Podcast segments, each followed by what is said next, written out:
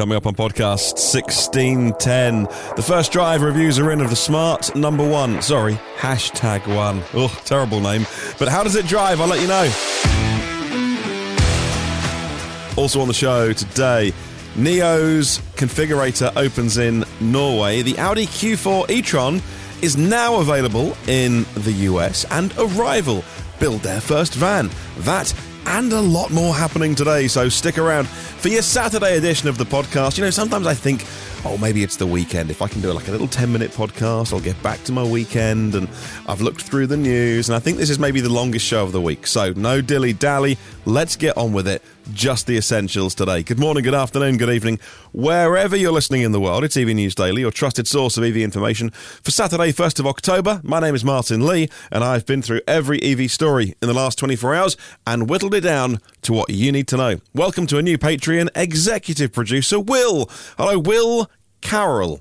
Now, most people do sign up at the exec producer level. That's $10 a month to put the show on the air, but you haven't got to. The free version will always be free, uh, but you can get your ad free feed uh, on the Patreon dashboard. We'll start with news of Hyundai and a little follow up of a story that I've been keeping an eye on, mentioned a couple of times, Hyundai are now confirmed to be looking at whether it's feasible to bring forward the construction of their US plant in Georgia to October 2024. That is speeding up by about six months.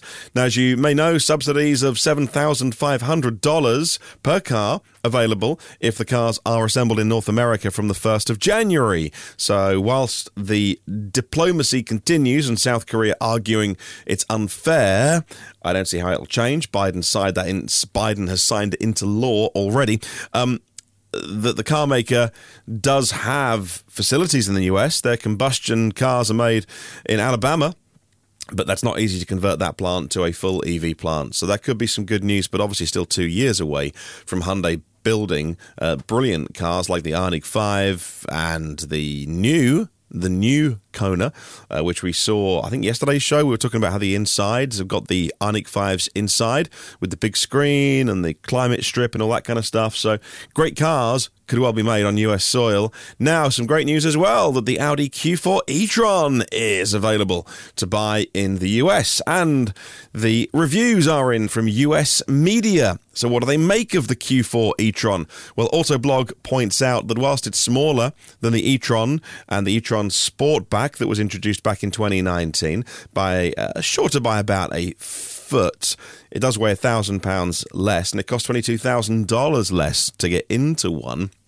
Pricing of the Q4 e-tron starts at 49995 for the base model. That's the 40, the Q4 40. 201 horsepower single motor, rear wheel drive, 0 to 60, 7.9 seconds. Now, step up a model to the 50, the Q450. Uh, for $5,000 more, you get dual motor, almost 300 horsepower, 0 to 60 in 5.8 seconds. And then there's the Sportback version of that as well for 57,995 with the same power and specs as the Q450 e-tron. All models have the big battery. It's the 82 kilowatt hour battery. Of course, it's the MEB platform from Volkswagen, so like the VW ID4. That car, though, does start for $11,000 less than the base Q4 but you're getting an Audi, and it's very different to the Volkswagen ID4. After an afternoon driving the Q450 with some epic Southern Californian roads, writes Autoblog, we are left impressed. It costs more than the ID4, but more than justifies the premium with a significantly nicer interior and easier to use controls. More direct competitors include the Volvo XC40 Recharge and the Mercedes Benz EQB. What about car and driver? They say some choices are questionable, like the four way flat disc for the audio controls, where you trace your finger around the outer edge to adjust the volume, and swipe touch controls that open the sunroof and shade and close it again. And there's more of those on the steering wheel. I must admit, I'm not a fan. Shiny buttons or shiny areas. And if you want to increase the volume, if you want to increase the temperature, you're going to slide your finger across it. But it's a very imprecise way of inputting the human in- interaction to it. I, I understand why they've gone down that route. Give me a button or a knob to change the volume. Volkswagen had a great steering wheel with the Golf, and then broke it all with their electric vehicles. It's that's a subjective one. Car and Driver says that one pedal driving which is an EV novelty, isn't offered here. Uh, Audi's philosophy being most drivers find it hard to do smoothly. So you've got steering wheel paddles with four levels of regen, the highest being like a B mode, which will go down to about three miles an hour, but then you've got to press the brake pedal to actually come to a stop. And again, just just put that as a toggle in the software somewhere. You haven't got to have it turned on even by default. But give me the option because it can be done. It's just how the software controls the motors. And I would just like that to be a toggle switch somewhere in the car setup menu because I would turn it on. I want one pedal driving, not because I'm an EV nerd, because I'm lazy. Let's move on. And global sales of electric vehicles or NEVs, new energy vehicles. So plug ins, electrics, and the three hydrogen cars that were sold. Um, in August, I know we're just happy first of the month in October, but now we've got the August data fully compiled. And in the first eight months of the year, 5.965 million EVs. In the month of August, 915,000. That's almost a million a month. So it's really scaling as we go through the year. Um, pure electric vehicles in the month, 691,000. Uh, that's an increase of 11%. Plug in hybrids were flat at 224. China is the biggest market with uh, 12% month on month growth. And in the month of August alone, 569,000 EVs sold out of the total 915. Europe was 155, and the US is quite a long way behind with their electric vehicle adoption curve, but I think catching up quickly. What model was the number one globally? We're talking globally here.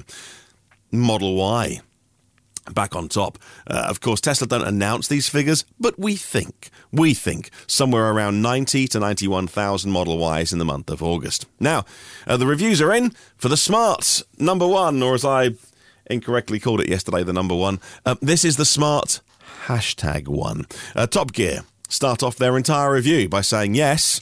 Smart, who is owned by Mercedes and Geely these days, makers of Volvos and Polestars, they want us to call it the hashtag one, like someone who's just discovered Twitter or the internet. Not number one, not the smart one, but the smart hashtag one.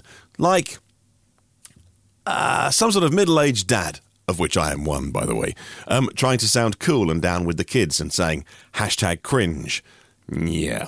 Um, this is the first car that Smart has launched on their new um, platform, the Geely platform, the SEA2 platform.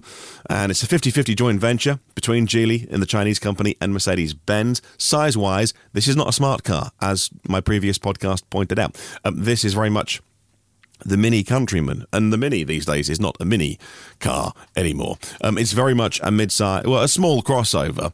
Depending depending on what market you're in, you might think mid-size is small or whatever. But the smart UK boss David Brown telling Top Gear that the Mini is one of the main rivals. Smart goes up against the VW ID3 and the Hyundai Kona, all the same size.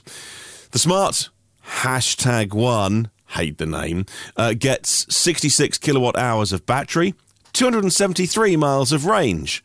Inside, bit of Mercedes influence there with recognizable parts. And on the Pro Plus version of this, it starts at 39,000 euros in France. Translation, 35,000 pounds. So that is bang in Kona, Niro ID3 territory. So this better be good.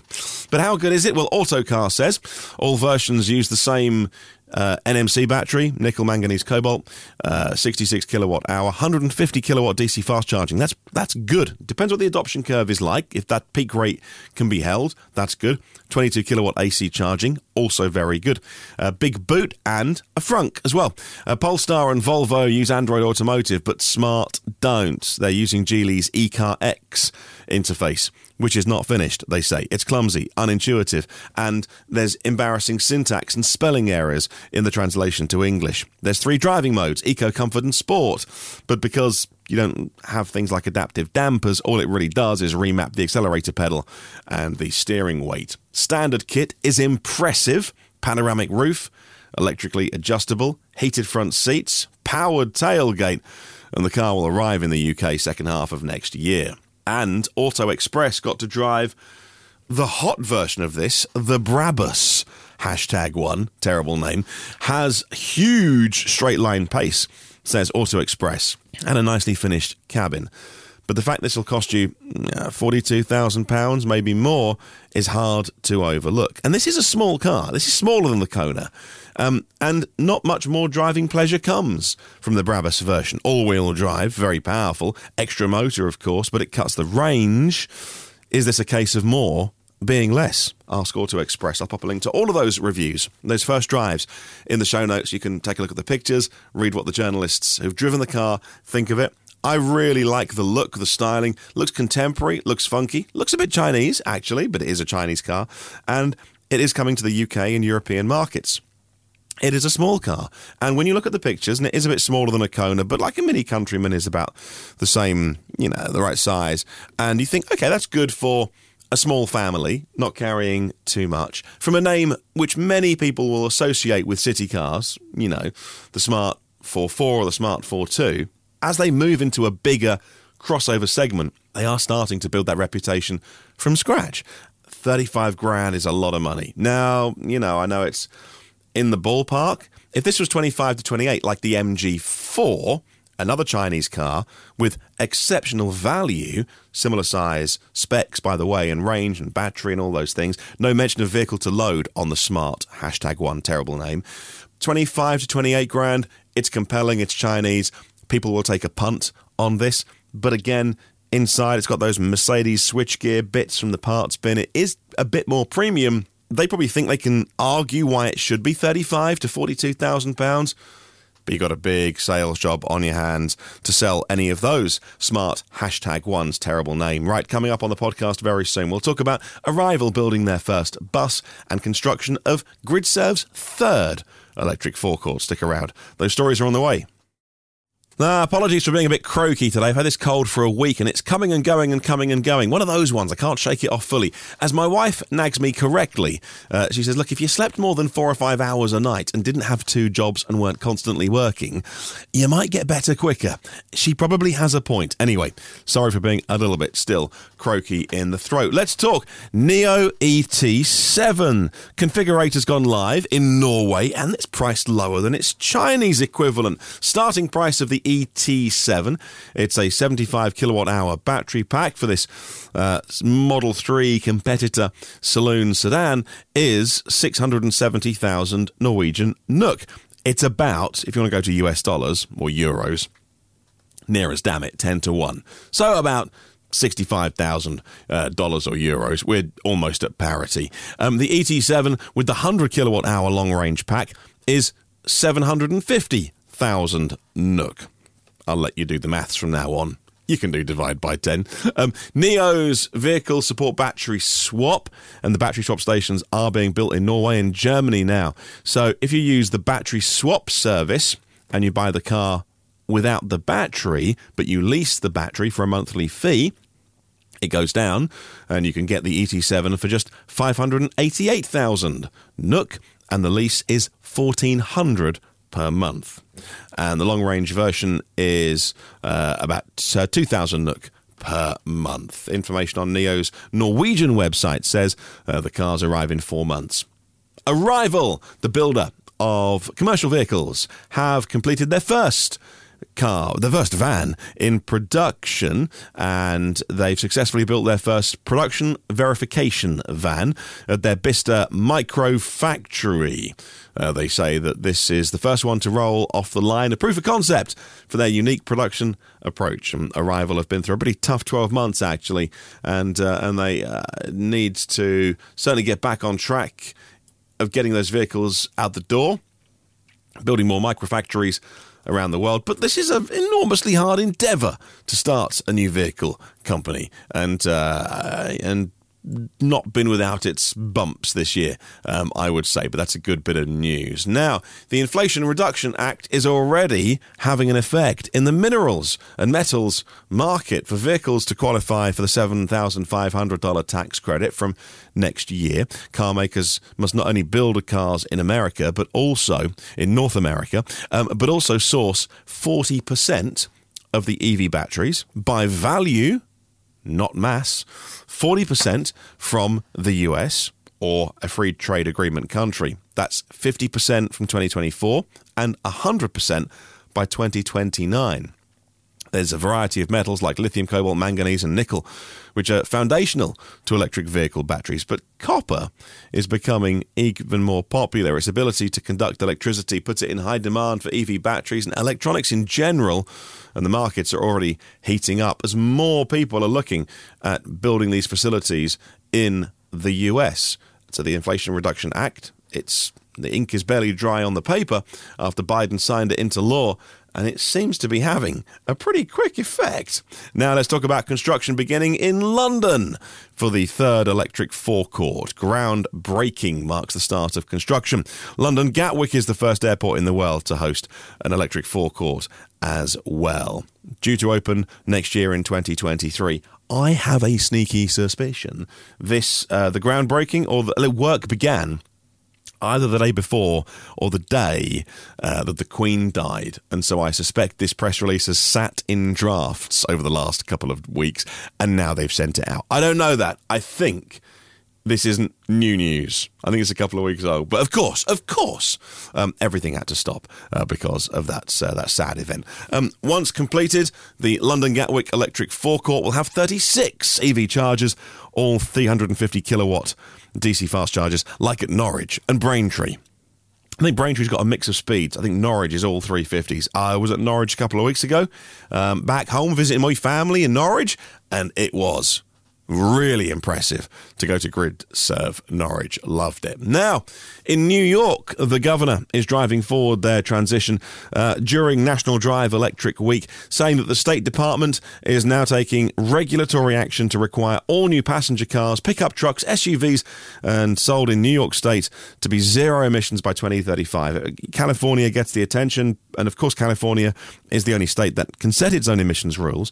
Uh, but they are often followed by others, but amazing to see New York here doing some very progressive um, state regulation to electrify their transport sector and help New York achieve its climate requirements of, re- of reducing their greenhouse gases by 80% by 2035. Well done there, New York. Toyota, next in the news, their CEO doubling down on their EV strategy of well, we don't really want to make EVs. Um, Toyota standing by.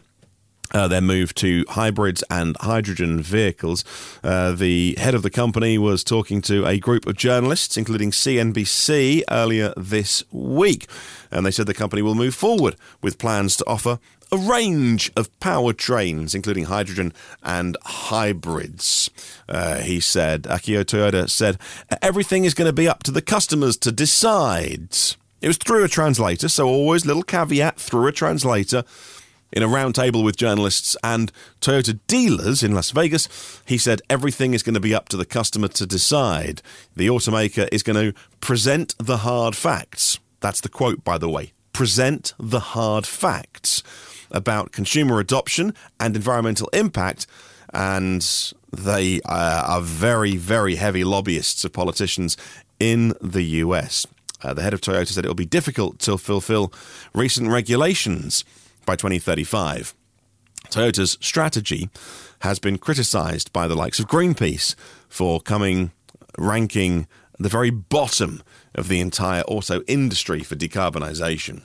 Now, Volta, uh, the company that makes charging stations for EVs, wants to attract drivers to the cars with educational ads on social media channels.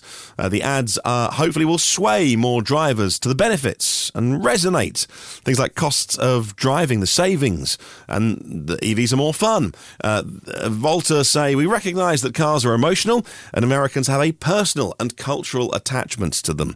So making switching to EV is intimidating to many. That is the chief commercial officer of Volta, Brandt Hastings. The campaign ties in with uh, other automaker advertisements, as we've seen only a week ago with uh, GM, with Chevrolet, uh, doing big campaigns during NFL games.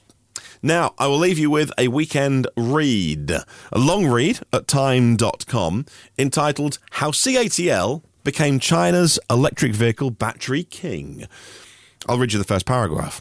In late 2019, residents in central Germany awoke to find diggers breaking ground on a factory on the outskirts of town on the site of an old solar panel manufacturing plant stretching 57 acres, 100 football fields. The $2 billion project was Germany's first large scale battery gigafactory with the capacity to pump out batteries for hundreds of thousands of EVs a year.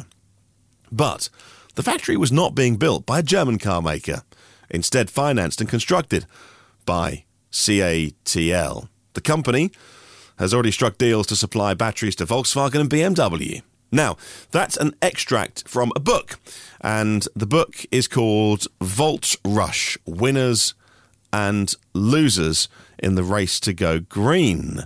And I'll pop a link to the Amazon. It's not an affiliate link, but just uh, um, Amazon um, website. Looking at the Amazon description, the book says we depend on a handful of metals and rare earths to power our phones and computers, increasingly relying on them to power our cars and homes. Whoever controls finite commodities becomes rich beyond imagination. The author journeys to meet characters, companies, and nations, scrambling for new resources, linking remote mines in the Congo and Chile's Atacama Desert to Chinese battery factories. Shadowy commodity traders, secretive billionaires, a new generation of scientists attempting to solve the dilemma of a greener world. And that's the book from which the book is, uh, the quote is taken. Maybe one that I'll add to the bookshelf at EV News Daily headquarters. Now, question of the week, taking a wee break for a while, but it will return.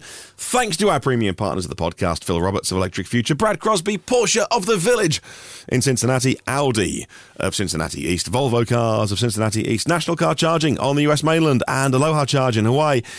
Derek Riley from the EV Review Ireland YouTube channel, Richard at rsev.co.uk for buying and selling EVs in the UK. Octopus Electric Universe, they do global public charging and they make it dead simple with one app and one map and millbrookcottages.co.uk. Five star luxury cottages in Devon where you can enjoy a break and charge your EV while you're there. Have a good and see you tomorrow for Sunday show. And remember, there is no such thing as a self charging hybrid.